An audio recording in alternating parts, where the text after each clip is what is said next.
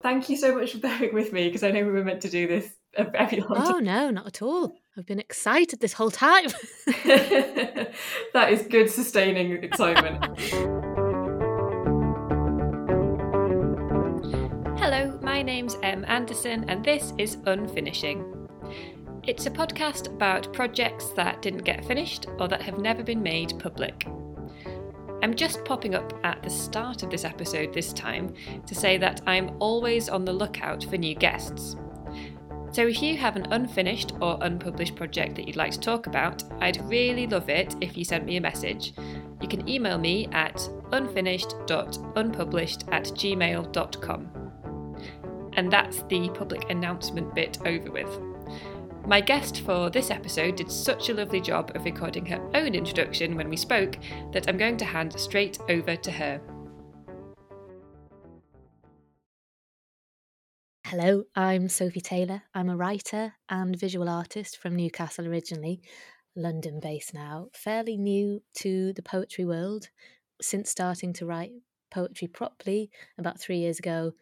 I've been published a few times, but today I'm going to talk about a collection that I don't want to publish. Okay, um, so if we just start off, I think, with talking about how you feel about unfinished things in general.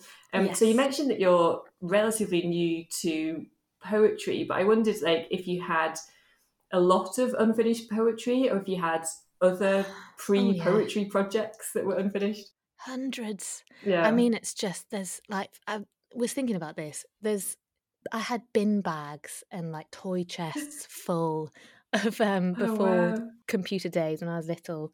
From a really young age, I used to write yeah, um, and quickly turned from prose to poetry.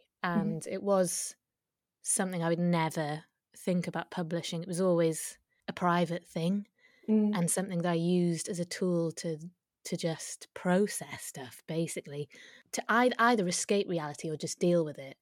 It was definitely just for me, and Yeah. not something I wanted out there.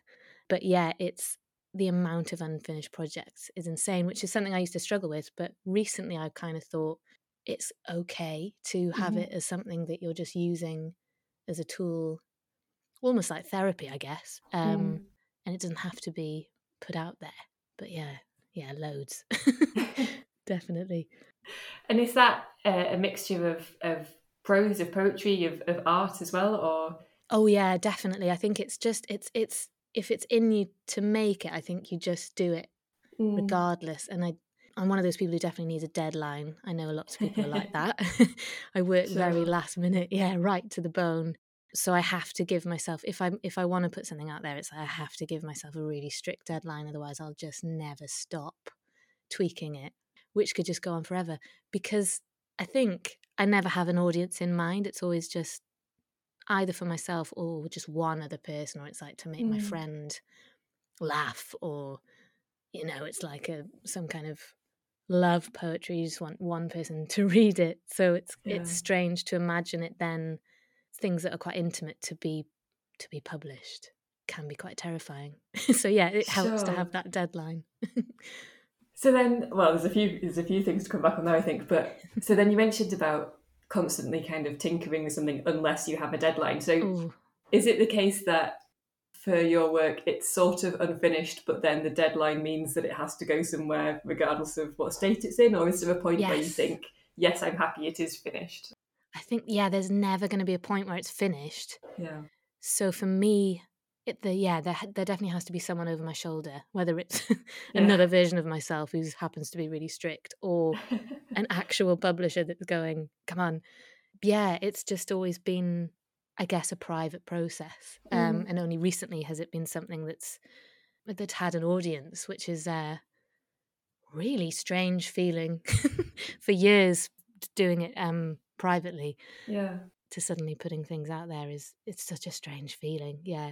The idea of something being finished is just I don't know if anything ever is. It's weird. Mm. Unless I guess it's um getting someone else involved to edit. That's probably the best thing to do. So almost kind of giving it an audience makes it more final. Yeah. Yeah, and it will change it as well. I think what's really helped me has um something I never thought of doing until recently was going to open mic nights for poetry and spoken word. Okay, yeah. yeah. And then because what I choose to perform is always very different to something I would want published because it's always mm. a lot mm. shorter, snappier. Mm. I'm thinking of trying to entertain, um, keep things maybe a bit lighter, more humorous, which is isn't necessary, mm. but it um, it really informs my work just seeing an audience and their reaction. So that's interesting that you like to keep things lighter or more humorous when it's mm. when it's a performance. You know why that is? Is that because to get the audience reaction of a laugh is like a yeah. is that like a, a nice feeling or that is paramount. No, I think um, the whole purpose for me to um, to use poetry and things and writing to is is to process stuff in, in my life mm. and usually things that are quite hurtful or tragic mm. Um, mm. and to give it as soon as I've found the humor in it, that's when I know that, I've dealt with it and I'm I'm happy again. So I, it's almost like um like I've healed. I've turned yeah. it. I've given it a little. I ha- always have to give something a tiny little bit of a joke right at the end, even if it's quite a dark piece. There needs to be a laugh somewhere. Yeah. I think, yeah. um, and I think not necessarily for the audience, but definitely for myself.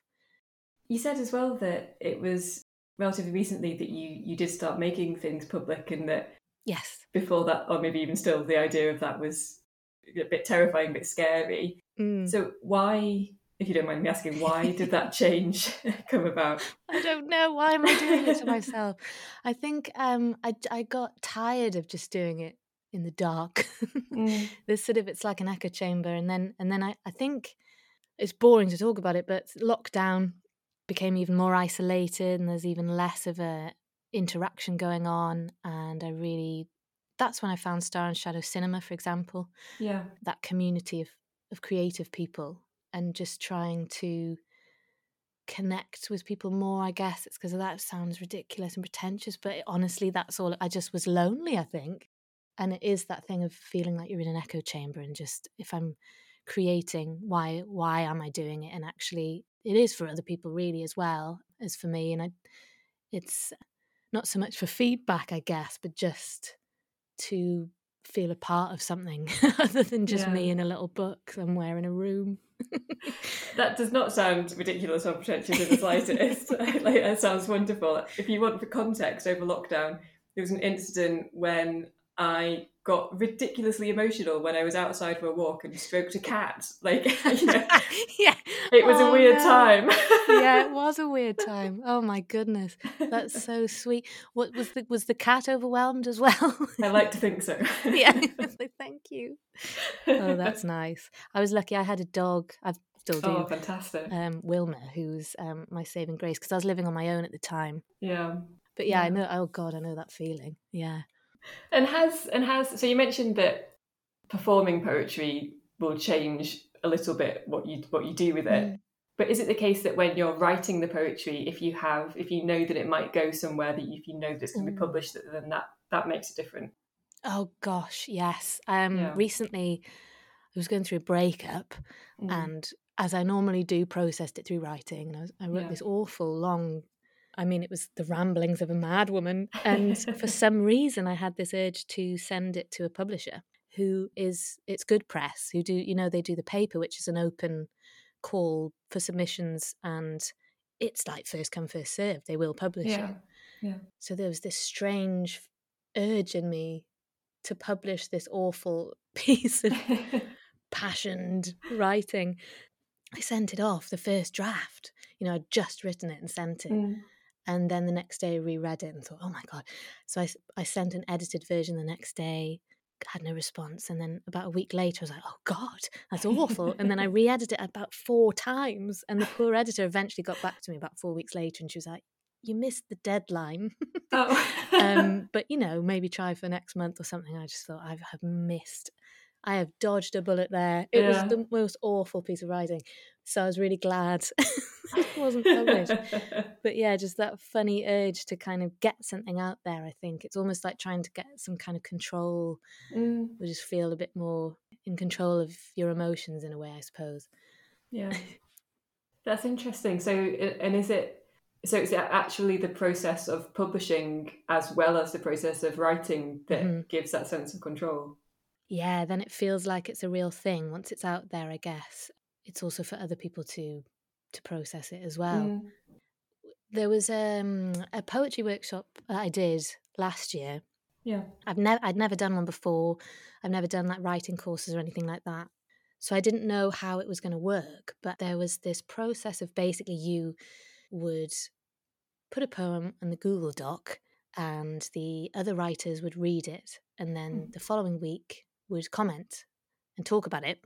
And I didn't realize this was how the critiques would work.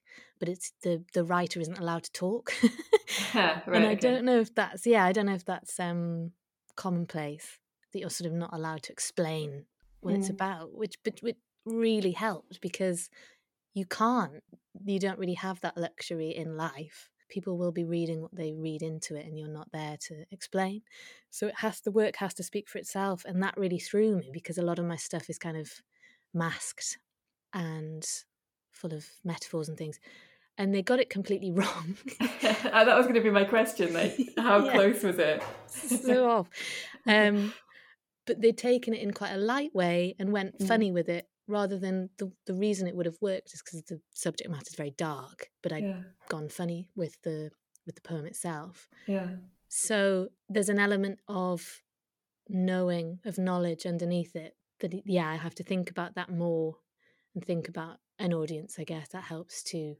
to write better i guess mm. and not assume know what you're talking about and how did that feel? I imagine that's quite a, a really strange experience to have written something that you mm-hmm. are quite clear about the meaning of, especially yeah. if it's personal, and then to have other yes. people interpret it entirely differently. Yeah, it's so personal as well.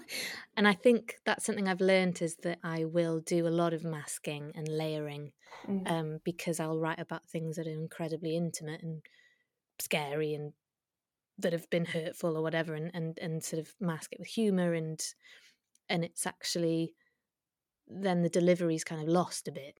So yeah, I learned a lot from that, but it was pretty disconcerting just hearing mm. a group of people.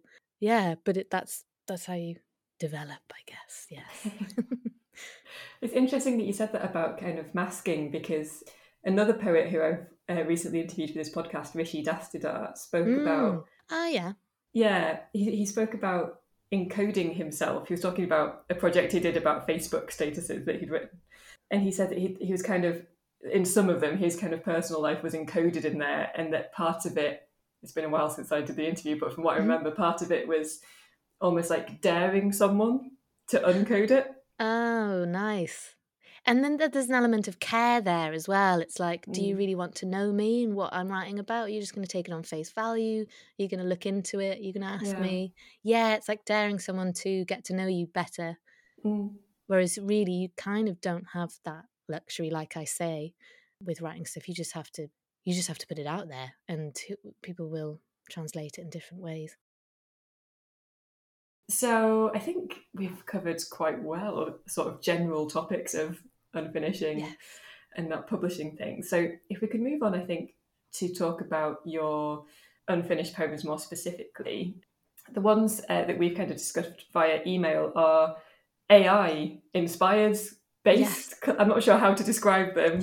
yeah. But maybe maybe you could just explain a little bit about them and, and how you put them together. Yeah, so the collection, I even gave it a title, which is weird because I never wanted it to be published. Mm. But I sort of, I like branded it almost. I like, I had um, visuals and, and all sorts. It's called Deep False, and it's based on a series of emails, uh, voice notes, and police interview questions from um, around the time I went through a sort of harassment revenge porn case um, yeah. and then fed that all that data into an online text generator and this AI robot produced these poems, this collection of verse in response. And I guess again, it's that thing we're talking about masking. It was like a filter to put through all that sort of trauma. It was a bit too intense mm. otherwise. So I needed, it was like I needed a way through, which was a computer yeah. that has no emotions. And so it wasn't so raw. And it was just a way for me to deal with i guess to also get some kind of control back mm. over the situation where you feel vulnerable and you, and there's a big loss of control and it really helped i would i would recommend doing it with with anything because the stuff that comes out is really i mean it just you can't help but laugh mm. and it's almost like the way i look at it is it reminds me of talking to my nephew mm-hmm. who is um, his first language is spanish his english is incredible but he but he will still there's still that slight language barrier um, and if i'm trying to explain something to him or he's trying to explain something to me even just the slightest change in grammatical, you know, sentence structure or anything like that, it just becomes this, it can become more magical, I think, the way mm. that he describes things to me. um, and that's yeah. the way I feel about the text generators is it's sort of like a, a child, like it's quite innocent and and actually gets to the heart of what I'm trying to say and it feels more truthful, which is weird because it's false. It's artificial mm. intelligence. Mm. I just love using it. And, and the stuff that it was coming up with was, I'm just trying to think of examples, but it was like, it was started to mimic me and the way that mm. I speak. Interesting. Okay. but to begin with, yeah, which is yeah. odd. And then it started, instead of just mimicking, it started trying to give me advice. okay. it turned into like yeah, like um like a agony aunt, which was fun. Mm and it was telling me there's one there's one poem called and for that matter ice cream cake and it's basically saying if you want to feel better and you want to have a fun time with your friends you know it's sort of really light and innocent and just saying go yeah. and eat some ice cream cake basically good advice yeah good advice which is also quite odd because i don't know just ice cream cake in itself is an odd thing to come up with but um mm. yeah i just loved it and it really helped me um get through something that felt quite dark and mm. lonely. Mm. And then suddenly it was sort of like there was this weird friend who was helping me get through a vulnerable spot. Yeah. Yeah. And speaking about kind of masking and, and coding and and, and mm. those kind of personal elements that then get filtered through poetry, I wonder when the AI was generating this text and, and giving you advice, to what extent do you think it was an AI giving you advice, and to what extent do you think it was you being able to kind of produce patterns from it, if that if that makes sense, or or produce your own advice from it? Yes, exactly. It's like that thing of reading. You can read into anything, can't you? Yeah. And especially, I think when you're when you're particularly vulnerable, and when you've when you're going through something crap, that's mm. when you mm. start to see patterns yourself, a bit like a machine learner, mm. a bit like a neural network in, in your own way. You're sort of like reading into things and seeing signs and and it's as if there's someone out there trying to help you but actually it's just yeah it's just from you it's just your own brain trying to survive through something it wasn't a robot trying to give me advice it was me all along. It was a bit like, um, I guess, therapy as well as like that sometimes when the therapist is literally just listening and then yeah. repeats back what you've just said, and you go, "Oh my god, yes, you're right." Mm. Repeating it back, I suppose, in a really odd way. Unex- yeah, odd, yeah, unexpected. unexpected yeah. Of, yeah, it's yeah. exactly that's the unexpected, which I love. In that's like my favorite bit of in comedy, I guess, is is unexpected, surreal odd things. Um, mm. and and it sort of it also reminds me of like when robots try to make jokes and they obviously they don't understand the nuance of human humor, but yeah. it's it actually turns out ironically quite funny. Yeah. Things that they come out with or or it's also a bit like um when kids exactly yeah yeah like that twitter account kids write jokes they're, yeah. they're always the best ones Yeah, it's like you were saying about your nephew, isn't it? It's the same. Mm-hmm. It's the same thing. There's a kind of childlike quality. To... Yeah, the rawness of it and the unexpected. And it just takes you off guard. And I think that's what I really want to create with my work is that feeling. It's very difficult to do, mm. but if you can try to get rid of all the um, the pretension, I suppose, and all the the unfortunate context that comes with being an adult and mm. creating mm. something you know you're always trying i suppose to without realizing it to be like someone else or to write like someone else or yeah so it's nice if you can just be as raw as possible have you have you read the tiger by that six year old I don't think I have. Oh my goodness, it's the best thing I've ever read. I think it went viral. It was basically um, this six year old called Niall. Um, I'm going to live Google this. Oh, it's called The Tiger. Yeah. And it's really short. And it's just, it, it, it's something I would always aim for, but I will never achieve because I'm an adult and it's just never going to happen. It's the best thing I've ever, ever read. And again it's that thing of like really projecting there's all these people projecting their ideas onto it and things and he himself has just said i just I'm, i just wrote a poem about a tiger. It's fine. Have you found oh, it i think i think i might have it. I've got a, i've got an article about it. Oh no.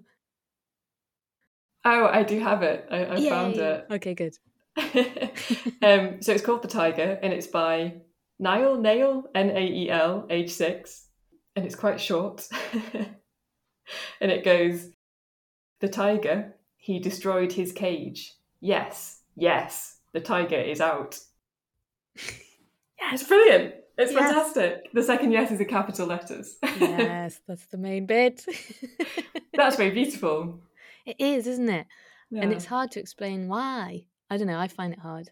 You just immediately, I don't know, just get it. okay, well, having read out uh, the tiger poem, uh, there's, a, there's a vague link because the poem that you were thinking of reading out today is called Virtual Athletic Animals.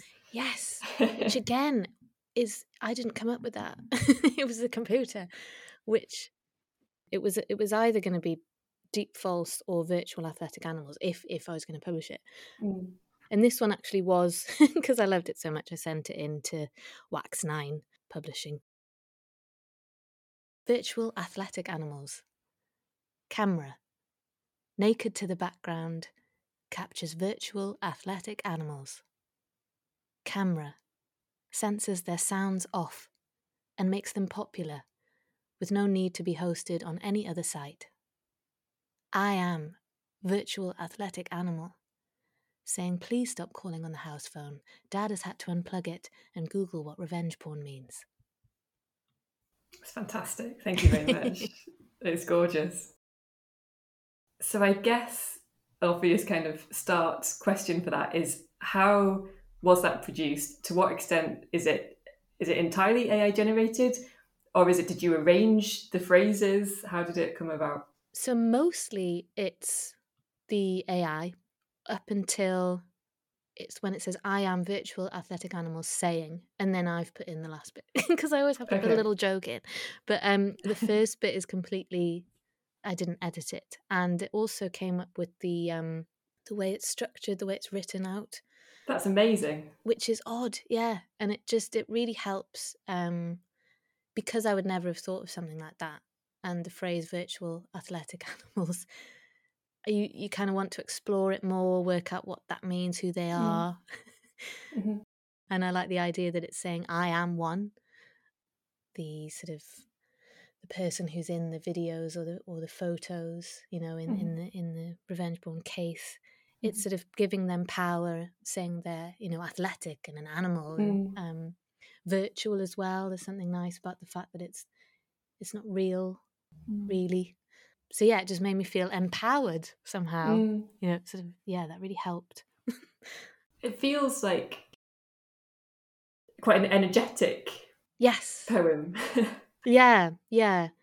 Which is the opposite of how I felt. You sort of feel mm. crushed mm. by that kind of thing, and, and mm. yeah, your energy is completely taken away, and you yeah, you just sort of don't know what to do. Whereas whereas that yeah, exactly, it gives you power and energy mm. which is what you need to get over something.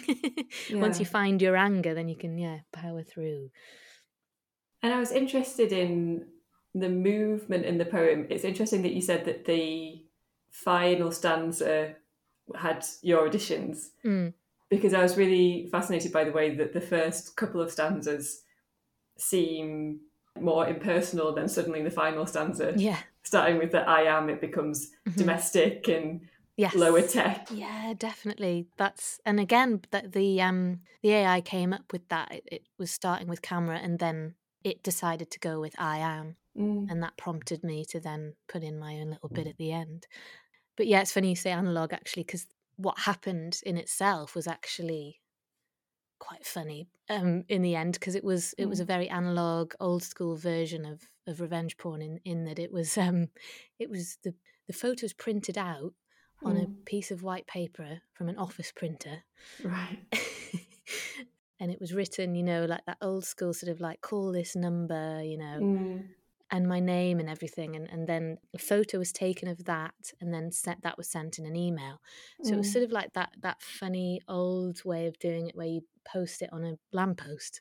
yeah. yeah. and, um, and the caption that went with it in the email was saying, you know, this is going to be all over Hackney in London. And, mm and Newcastle, I think, decided right. on yeah. a few cities.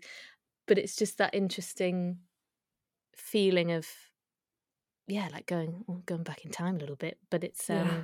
but it's actually a more modern contemporary problem. It's like a mm. digital mm. with the digital age. It's so rife. I think it's happening to so many people, unfortunately. Yeah. yeah. Well, low tech or not low tech, that sounds Oh yeah, completely horrible, and I'm really sorry that that happened. yeah, it was um, it was attempted, but it um, but yeah, my dad he he'd called on the literally on the house phone to get mm. through to my dad, and then had left a, a message to say what he'd done, Right. Um, and to sort of apologize for it. And, and he had no idea in the first place and also didn't know what he meant by revenge porn. So he was right. genuinely having to Google it and then ask oh, me. And my heart just sank when I realized, oh my goodness, don't involve my dad. I can imagine. Yeah. Yeah. yeah. yeah. I hear what you say. There's kind of something not funny, but absurd, I suppose. Absurd, about... that's exactly it. Yes. Yeah. Um, and as soon as you re- you can step back and see that, then it's um, then you're golden. But um, mm. I think before that point, you just feel like you're you're just sort of yeah. floating in custard. Like I don't know what's happening. I don't know what to do. Yeah, that, and I think that's the the whole point of revenge porn is to is to take away your power and make you feel like that. So mm. it's nice to flip it. yeah, yeah, yeah, yeah.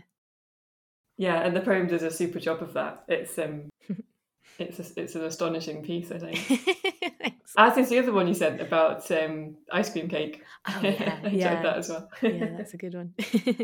Again, just fully. That's just taken from the uh, text generator. There wasn't much editing there. Yeah, that's astonishing because I, I was thinking about asking you that question and I expect genuinely expected you to say mm. that the phrases had been the AI and that you'd arranged them and mm-hmm. this, you know the stanzas are even and yeah. yeah. Yeah. I mean there's a lot of them. I did yeah. loads of them and a lot of them aren't as usable um, sure. and user friendly and some of them are quite in, just enjoyed just to look at because it would just be these mm. ramblings of like it wouldn't be in stanzas or anything like that but you could you can pull stuff out whereas these ones yeah they just came ready made so you said that most of these aren't published this one has been virtual authentic animals yes. but would you consider publishing more of them it does feel like something i've just got out of my system and i'm kind of done with it um, okay, yeah. and I think I think I did send them off as a collection mm-hmm. to a publisher early on. Again, it was that thing where you've just done something and it's like a weird urge to get it out there, but then regretted it and it wasn't published, which was good because it does feel like something I just needed to do for mm-hmm. myself. Mm. And it worked, I think. It really, really was really cathartic to do. And I think they're very odd. And again, there needs to be a lot of context with them to understand mm. You need to know what the data what the data entry was and things like that i think and it, i do prefer it when when you're out of the room and you're not having to explain. So i think maybe yeah. it's better to just keep them in their weird little on my computer screen. Yeah. And as you say their value is not necessarily in in being out there in the world. Yes. Yes. Definitely so you do have some work um, that's been published just recently, though. Um, it's not only unpublished stuff yes. that you've, you've, got going on. Um, could you tell us a little bit about that? Yes. So um, it's with Broken Sleep Books, and it's called um, "You've got so many machines. Richard, it's a it's a an anthology of poetry based on Aphex Twin, mm-hmm. which again I used the AI technology to write it, inputting lots of Aphex Twin information and lyrics and things like that. And I love I, I love glitches that happen with the technology, which is which is what happened with this poem. It's basically just the same line almost over and over, but because it's repeated, it sort of gives it even more meaning to what's said. Mm. And again, it's that thing of sort of, to me, it's it's sort of more moving for some reason. The computer, the technology has has glitched, and it just keeps saying, just keeps repeating. it's sort of like, oh, are you okay?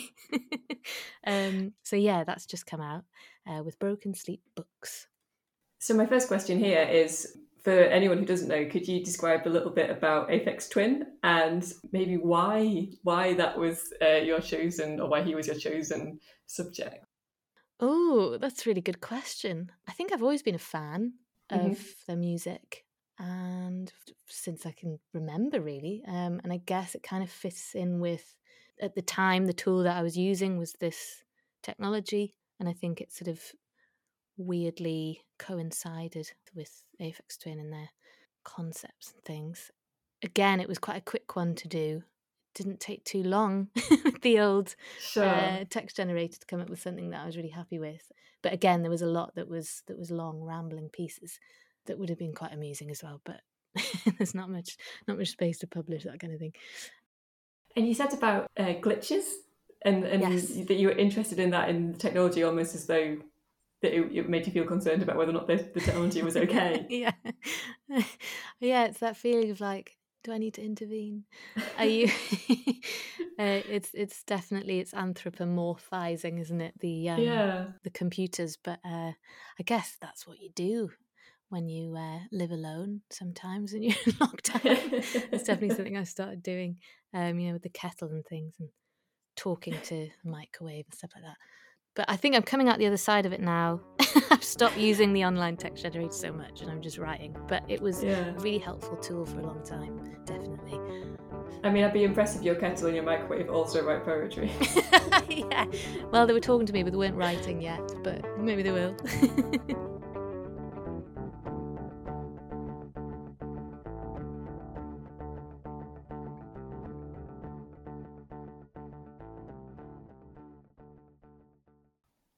And if you did, if in a fictional world, yes, these were to be published, would it be just your name on them, or would would the AI be a, be a co-author? Oh yeah, there would be a there would be a slash AI, but who comes first?